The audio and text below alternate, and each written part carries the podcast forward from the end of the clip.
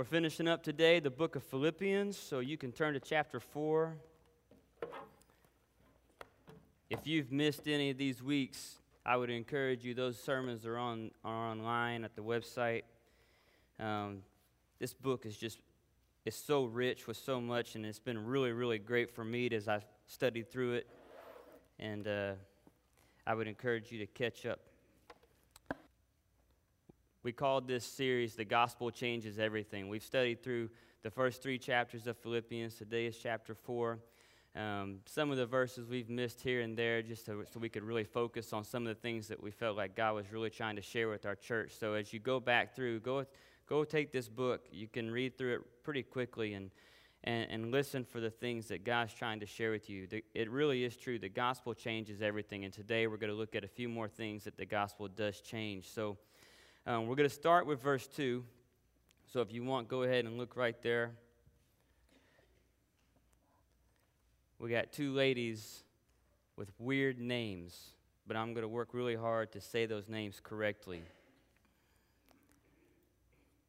Paul is writing. And remember, these are his good friends. We talked about that week one. The church there at Philippi, he spent a lot of time there. These were very close friends of his, okay? These aren't just people where he came in, planted a church in a few weeks, set up some leaders, and left. These were very, very close friends of his. And so when he talks about and he says names, it's because these people mean a lot to him, okay? This is what he says I entreat Euodia. How about that? I bet she had lots of guys wanting to take her out. And I entreat, listen to this one, Syntyche. Syntyche. I looked online, so I know I said them right.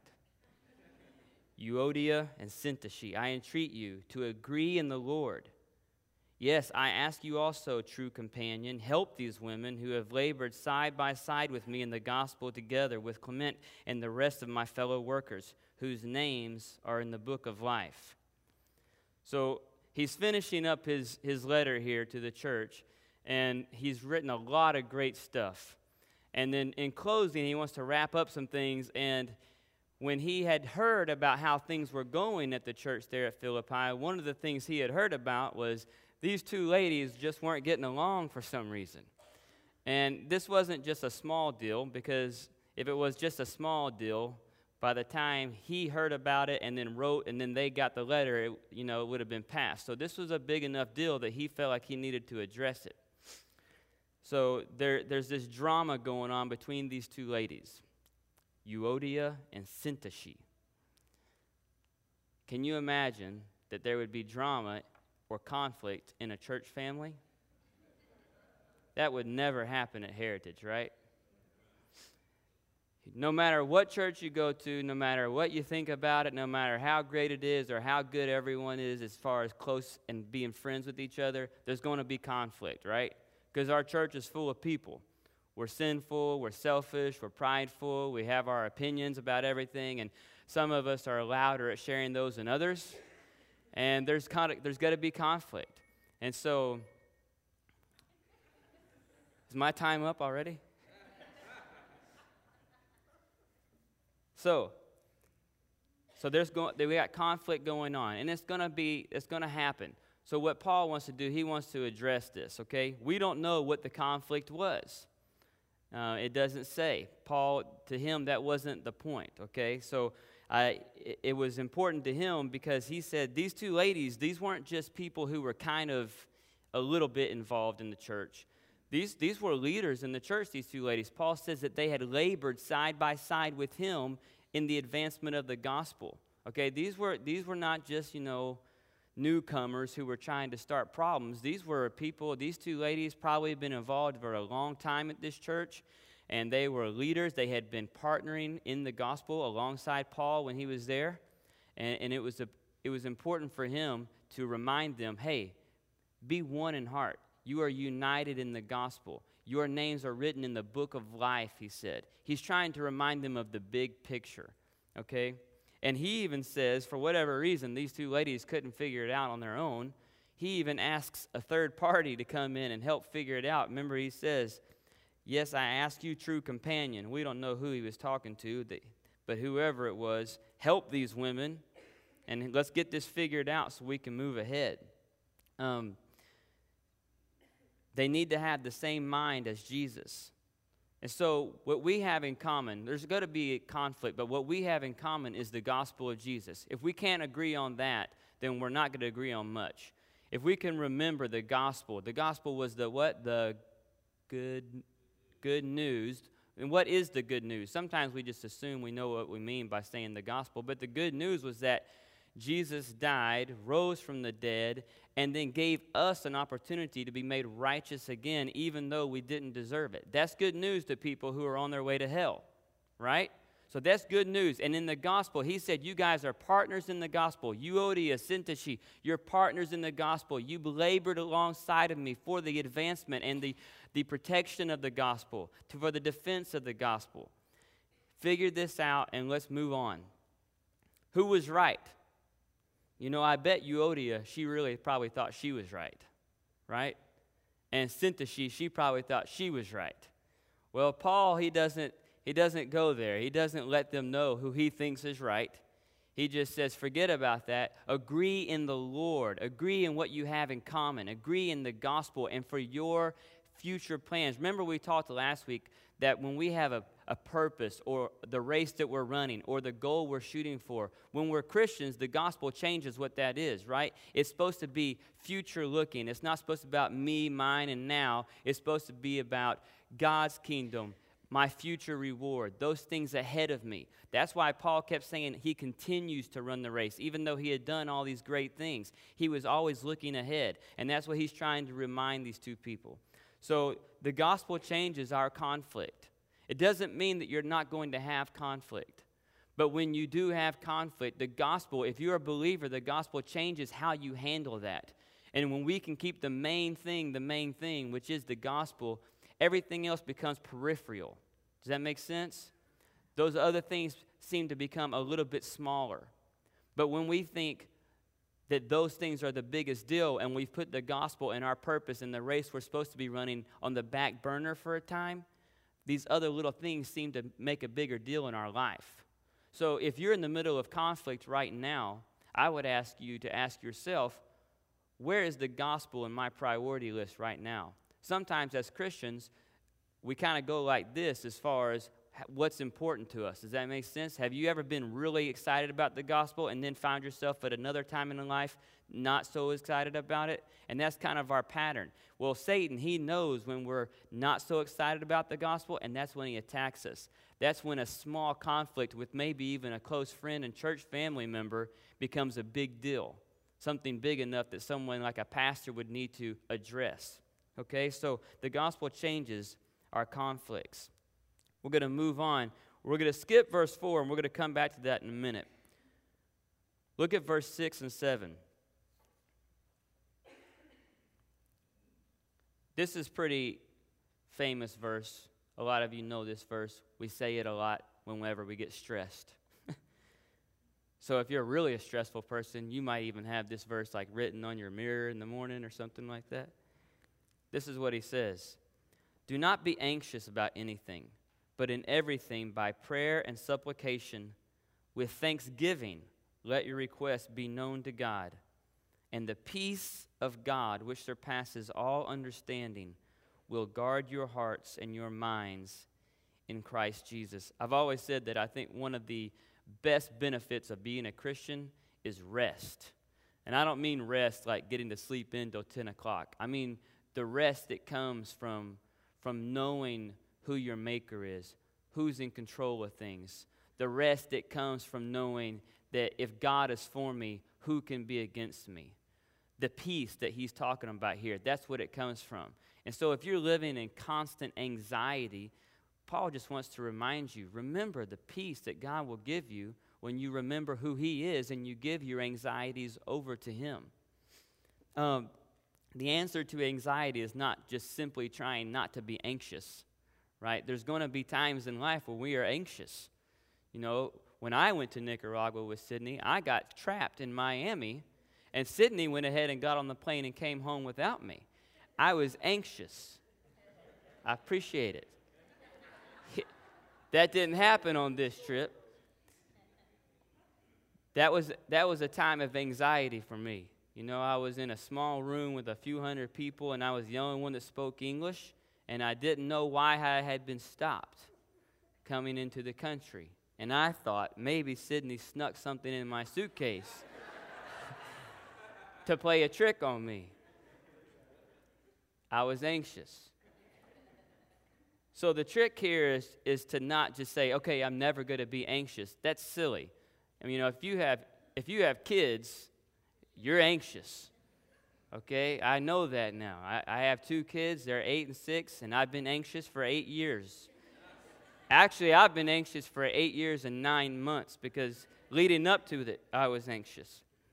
So the trick is to not try to not be anxious. The trick is to, to turn over those anxious thoughts to Jesus, to talk to Him. He loves spending time with you. Did you know that? Sometimes I think we get the wrong picture about God. Everyone that's out in the world that's running away from Jesus, I really believe that they've been introduced to someone who's not really Jesus. And that's why they're running away from Him. If they knew the real Jesus that I know, they would run toward him with their problems, with their anxiety, with their troubles, because he longs to sit with his children and listen. As a father, I would never tell Ainsley I don't want to hear about her problems. Would I? No. And our Heavenly Father, who's a much better Father than I am, would never tell you, don't bring that stuff to me. I don't want to deal with your little problems.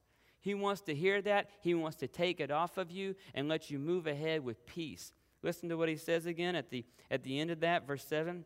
And the peace of God which surpasses all understanding, will guard your hearts and your minds in Christ Jesus. Isn't that so much further away from where we started in verse 6 with talk, talking about our anxieties? That's that rest, that's that peace that comes. The gospel changes our anxiety.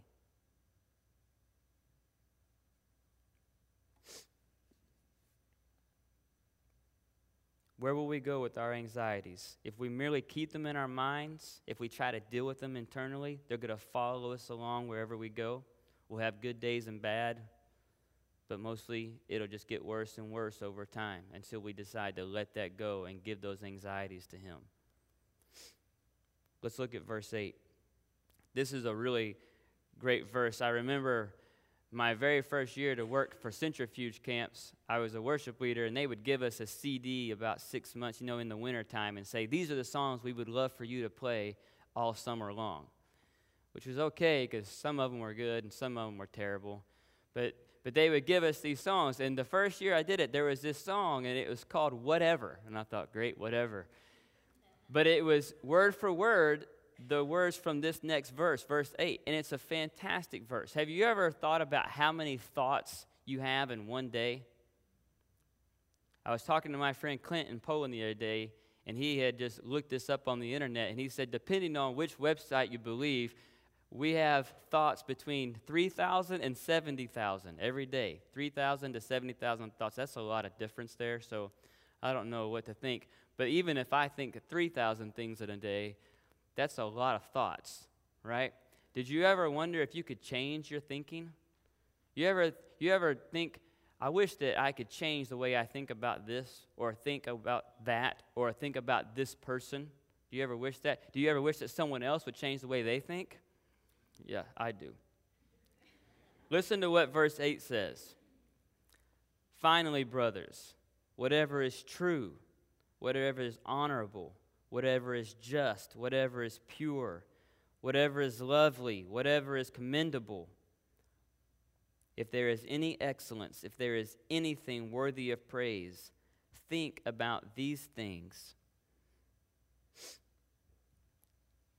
If, if verse 6 is a reactive verse, you know, if I have anxious thoughts, I need to do this, then verse 8 is more of a proactive verse.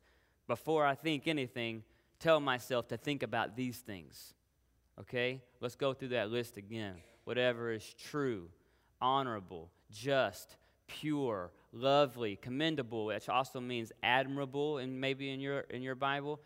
If there's any excellence, think on these things, things that are worthy of praise, things that remind you of the gospel, things that remind you of how big God is. When you get in your car the first thing in the morning, you pull out of your driveway, instead of thinking about the frustrating time you're going to have right when you walk into the office, Look into the trees, look into the, the clouds, the sky, the things that remind you of how great and big your God is. Be thankful. Thankful for the family you're leaving at the house or for the, for the kids that are at school or, or whatever's going on, reminding you of all the blessings that you have in your life. We're sometimes, we'll, we'll get into a, a, a rut or a habit of immediately thinking bad things. Sometimes we think bad things about ourselves, right? Sometimes we think, I'm just not good enough. I'm just not pretty enough. I'm just not financially wise enough. I'm just not whatever. Have you ever had bad thoughts about yourself? I have. You know, these things, the first word on that verse, it says, whatever is true. Whatever is true. Where does truth come from? Does anybody know? Huh? God's word, sure. If God decides what's true, then why would I not listen to what he says? God says, I'm a co heir with Jesus of his kingdom. God says, I'm his child, completely 100% loved and approved of. Remember this God is glorious. I don't have to fear others. Remember that? God is glorious. I don't have to fear others. He says, I'm a child of the king. Why am I concerned about what other people think or what maybe I think about myself? I need to think about what's true and replace lies with truth. One thing the Bible does for us is that it helps us replace lies with truth. Satan, he is the king of lies, right? The father of lies. He runs around, tells you lies, tells other people lies about you. He just is the, he, he can't even talk about truth. He can't speak truth because he's such a liar. That's what the Bible says.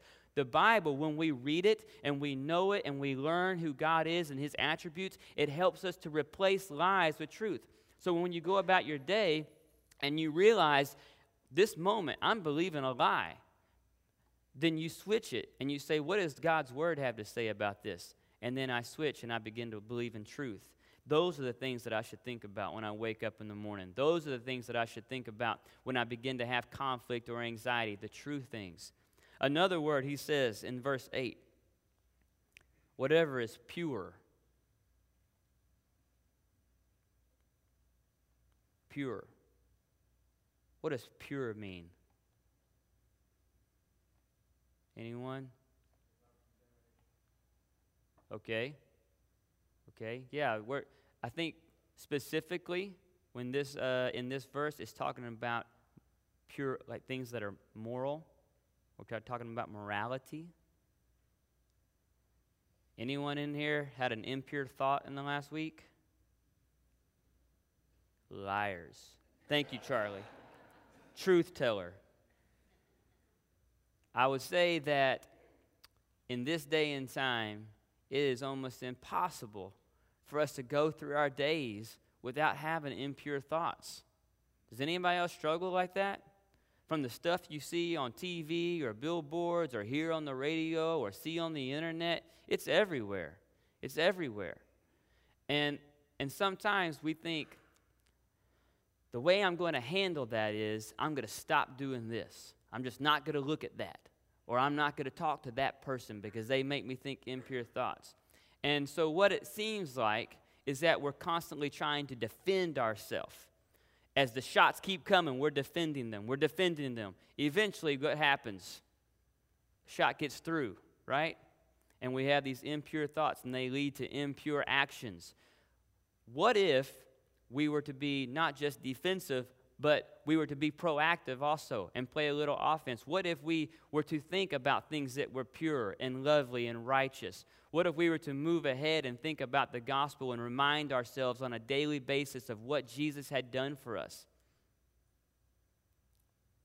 What if? You know, instead of always trying to wait until the moment where that impure thought is almost right there, and then I go, oh, no, no, no, no, no, I don't want to do that. What if I was moving ahead offensively, proactively on a daily basis to help myself think about the things that are true and just and lovely and pure and admirable, all these things that are excellent, things that bring God glory and praise. That's what you do. The gospel changes our thinking. So the answer to the question, can you change your thinking, is yes, you can change your thinking. You can begin to think like someone who's full of the Holy Spirit. You can begin to think like someone who's been, who's been ransomed, someone who has something that they didn't deserve. You can begin to think that way. And so that's what Paul is saying here in verse 8. Think on these things. The gospel changes our thinking. The gospel also changes our perspective.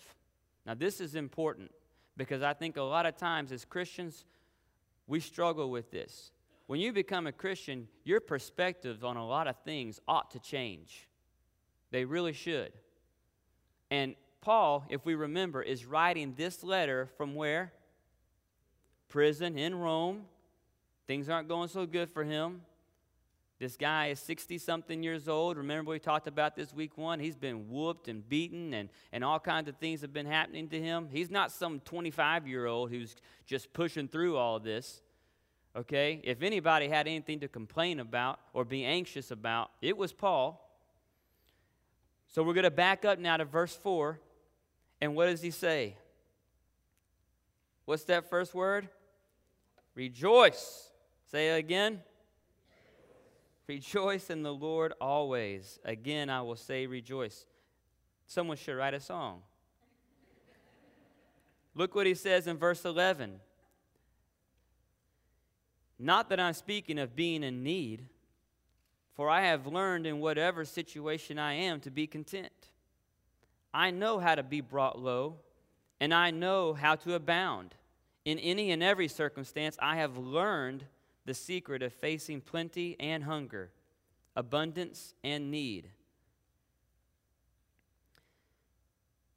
And before we get to probably some of your favorite verses, this is what Paul's talking about when I say the gospel changes our perspective. He's saying, no matter what your circumstances, the, the demeanor of a believer, the demeanor of a child of God, is joy. It's rejoicing. I've heard sometimes people say this, and I know what they're trying to say, but they say, God doesn't want you to be happy, He wants you to be holy.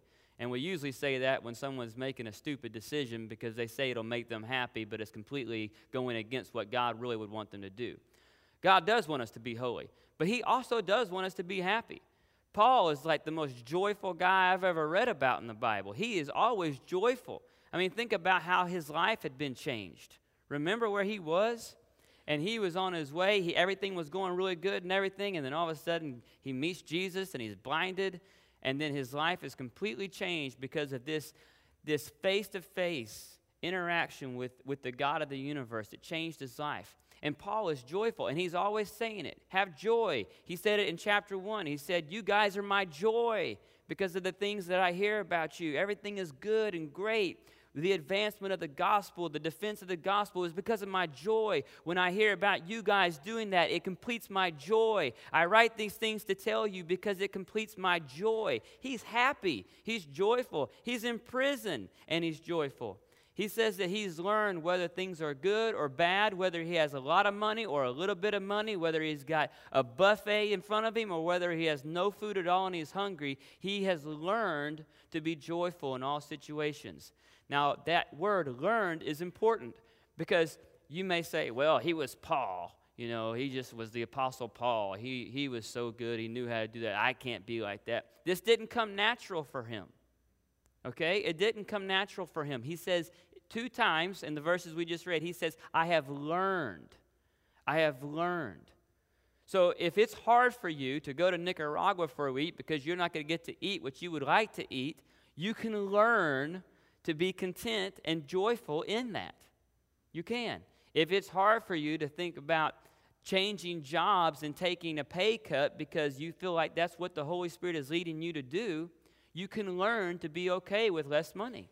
You can. You can learn to have a lot of money. You can learn to have a, a little bit of money. And let me say this about money. Sometimes we think that when someone lives on nothing. They live in a one bedroom, one bath apartment, and they live on $20 a week grocery budget, that they're just really spiritual. Oh, they've given up everything. And sometimes we think that when people got, you know, a $700,000 home and nice, nice cars and they're millionaires by the time they're 40, that they just must be very greedy. And, and Paul is saying here, look, It has nothing to do with any of that stuff.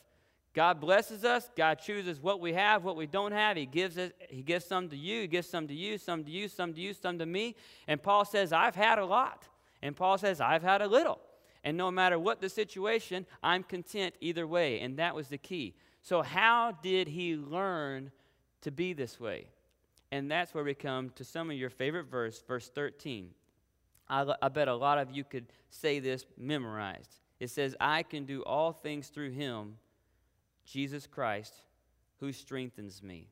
Now, just for a second, I don't want to burst your bubble, but in case you thought that this meant that if you're a Christian, you can do anything without limitations, that's not what that means, okay?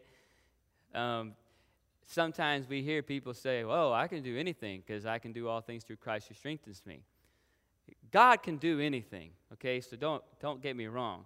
But this doesn't mean that just because you're a Christian, you somehow have some kind of new superpower that allows you to do everything in the world and that's here on earth and all those things.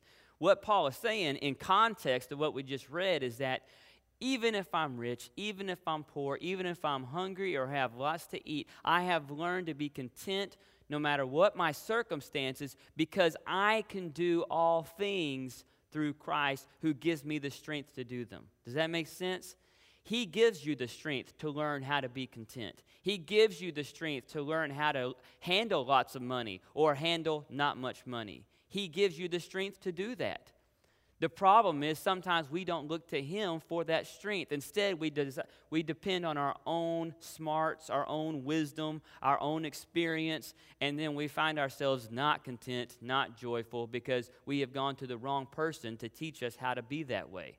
We went to ourself or to some self help book or to some self help seminar to learn how to be content and joyful when the secret is in Christ who strengthens me. Are you with me?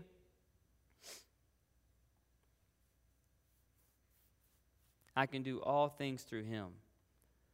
I think a key question for us is Am I content with, with what God's given me? I think that's a great question for, you, for us to ask. Because if I'm honest, there have been times where I've woken up and I wished I had something else. Have you ever wished that? Yeah, some people are starting to be honest. They think it's okay. Everybody else has been completely content 100% of the days of their life. I've never wished for anything. Just in case tomorrow you have one of those thoughts where you wish, let me help you out. The key is all those, the four G's are so good.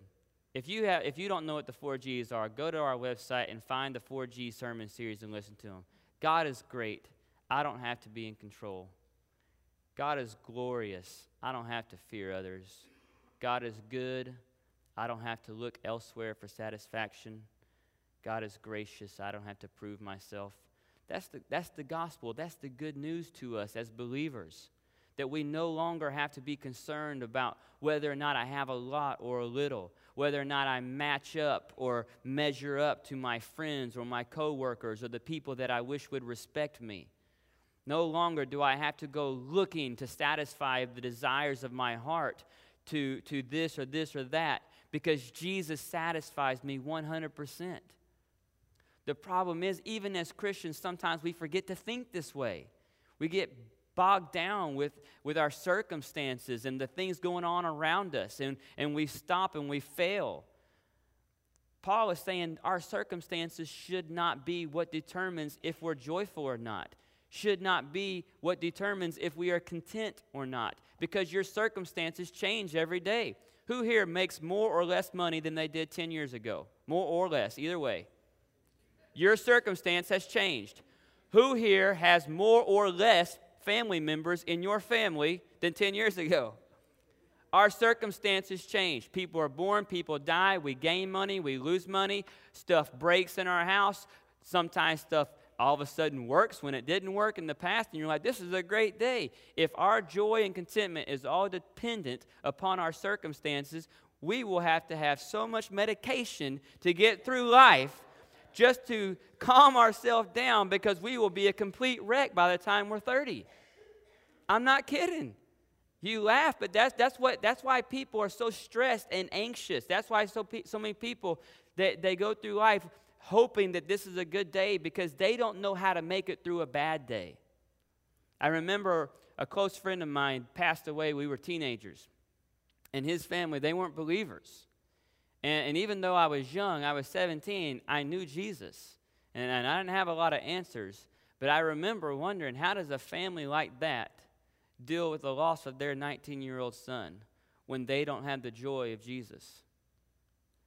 I remember thinking that as a teenager. And I still think that. How, do, how does someone who doesn't know the joy, because the joy of Jesus isn't that your life on here on earth is going to be fantastic. I hope you know that. The joy of Jesus isn't that when you say yes to Jesus, all of a sudden you walk home from church that day and miraculously all your debts have been paid off by somebody. That's not the joy of Jesus. The joy of Jesus is that rest, that peace that goes beyond any kind of earthly understanding. That's what he was saying early on in this chapter. It goes beyond earthly understanding. It's not something that you can really write down and go, God, give me rest like this. Because it's something, His rest and peace comes and it makes you feel so good that it's not even anything you could have asked for because you didn't know it was going to be that good. And if you've ever experienced that rest and peace of Him, you know what I'm talking about. And if you haven't, it's because you're still trying to take on your own anxieties. It's because you're not looking to Him for strength to be content in your situation. If you showed up this morning frustrated and upset about your circumstances, it's because you're not looking to the man who's in control to take care of those things and to take those burdens off of you. It doesn't mean bad things won't happen, and it doesn't mean you're not going to be anxious. It just means what we do with them changes. God changes our perspective. The gospel changes our perspective. When I have a bad day, it's bad, but it's not terrible because I remember the gospel. I remember what's been done for me. And that's that proactive thinking that we're talking about. Of all the letters that Paul wrote, Philippians is one of the most encouraging.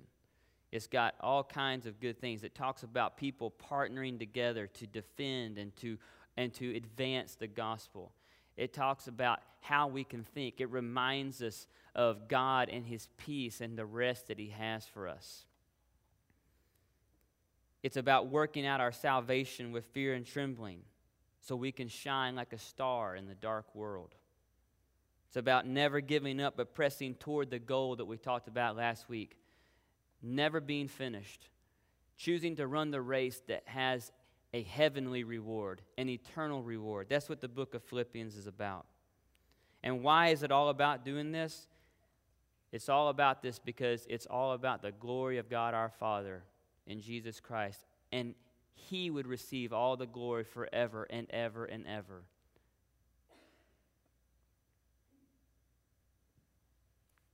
We will stumble, we will, we will fall, and there will be hard times.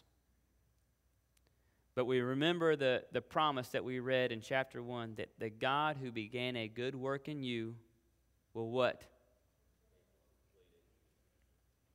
He will complete it. He began the work in you. He's going to complete the work in you. It's not on your shoulders.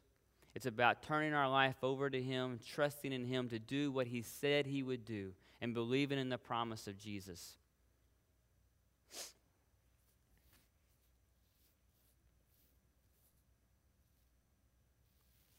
May the grace of our Lord Jesus Christ be with us all.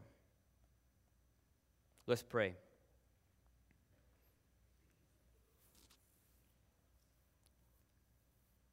Father, we thank you for this letter that we've studied over the last month. We thank you that you have shown yourself through it reminding us of the gospel, reminding us of the price you paid for our life, and that we're partners with you in this gospel, that we have a purpose in this life. That our purpose, our goal, the race that we're running is not about success here on earth, but it's about building up your kingdom that's eternal, that's heavenly. You're teaching us how to keep our eyes on the real prize You're teaching us how to turn over our anxiety and our, and our bad thinking to you and to think on those things that are true and honorable and lovely and pure. You're teaching us to be content. Father, my prayer today is that we would all individually, as a church family, be asking ourselves Am I content with what God has given me? And on days where we have to honestly answered that question with the answer no, that you would begin to change our thoughts, that we would think about you, to think about the glory of God, to remind ourselves about where we were before you found us and where you've brought us out of the darkness. And now we can be content, not because it's necessarily natural for us, but because we can learn that through you we can deal with those things because you give us the strength to. Help us to be content with what you give us. Help us to be content and, and joyful. Would others around us see us as we rejoice in our life? Would they see the joy in us? And would it all point to you? Would there be something different about us? Would it not be determined on our circumstances from day to day, but when others see us, whether things are good or bad, and they would say, There's something, there's a joy in us that's unexplicable, would you receive glory for all these things? We thank you for your word and for your guidance and your Holy Spirit. And we pray in Jesus' name. Amen.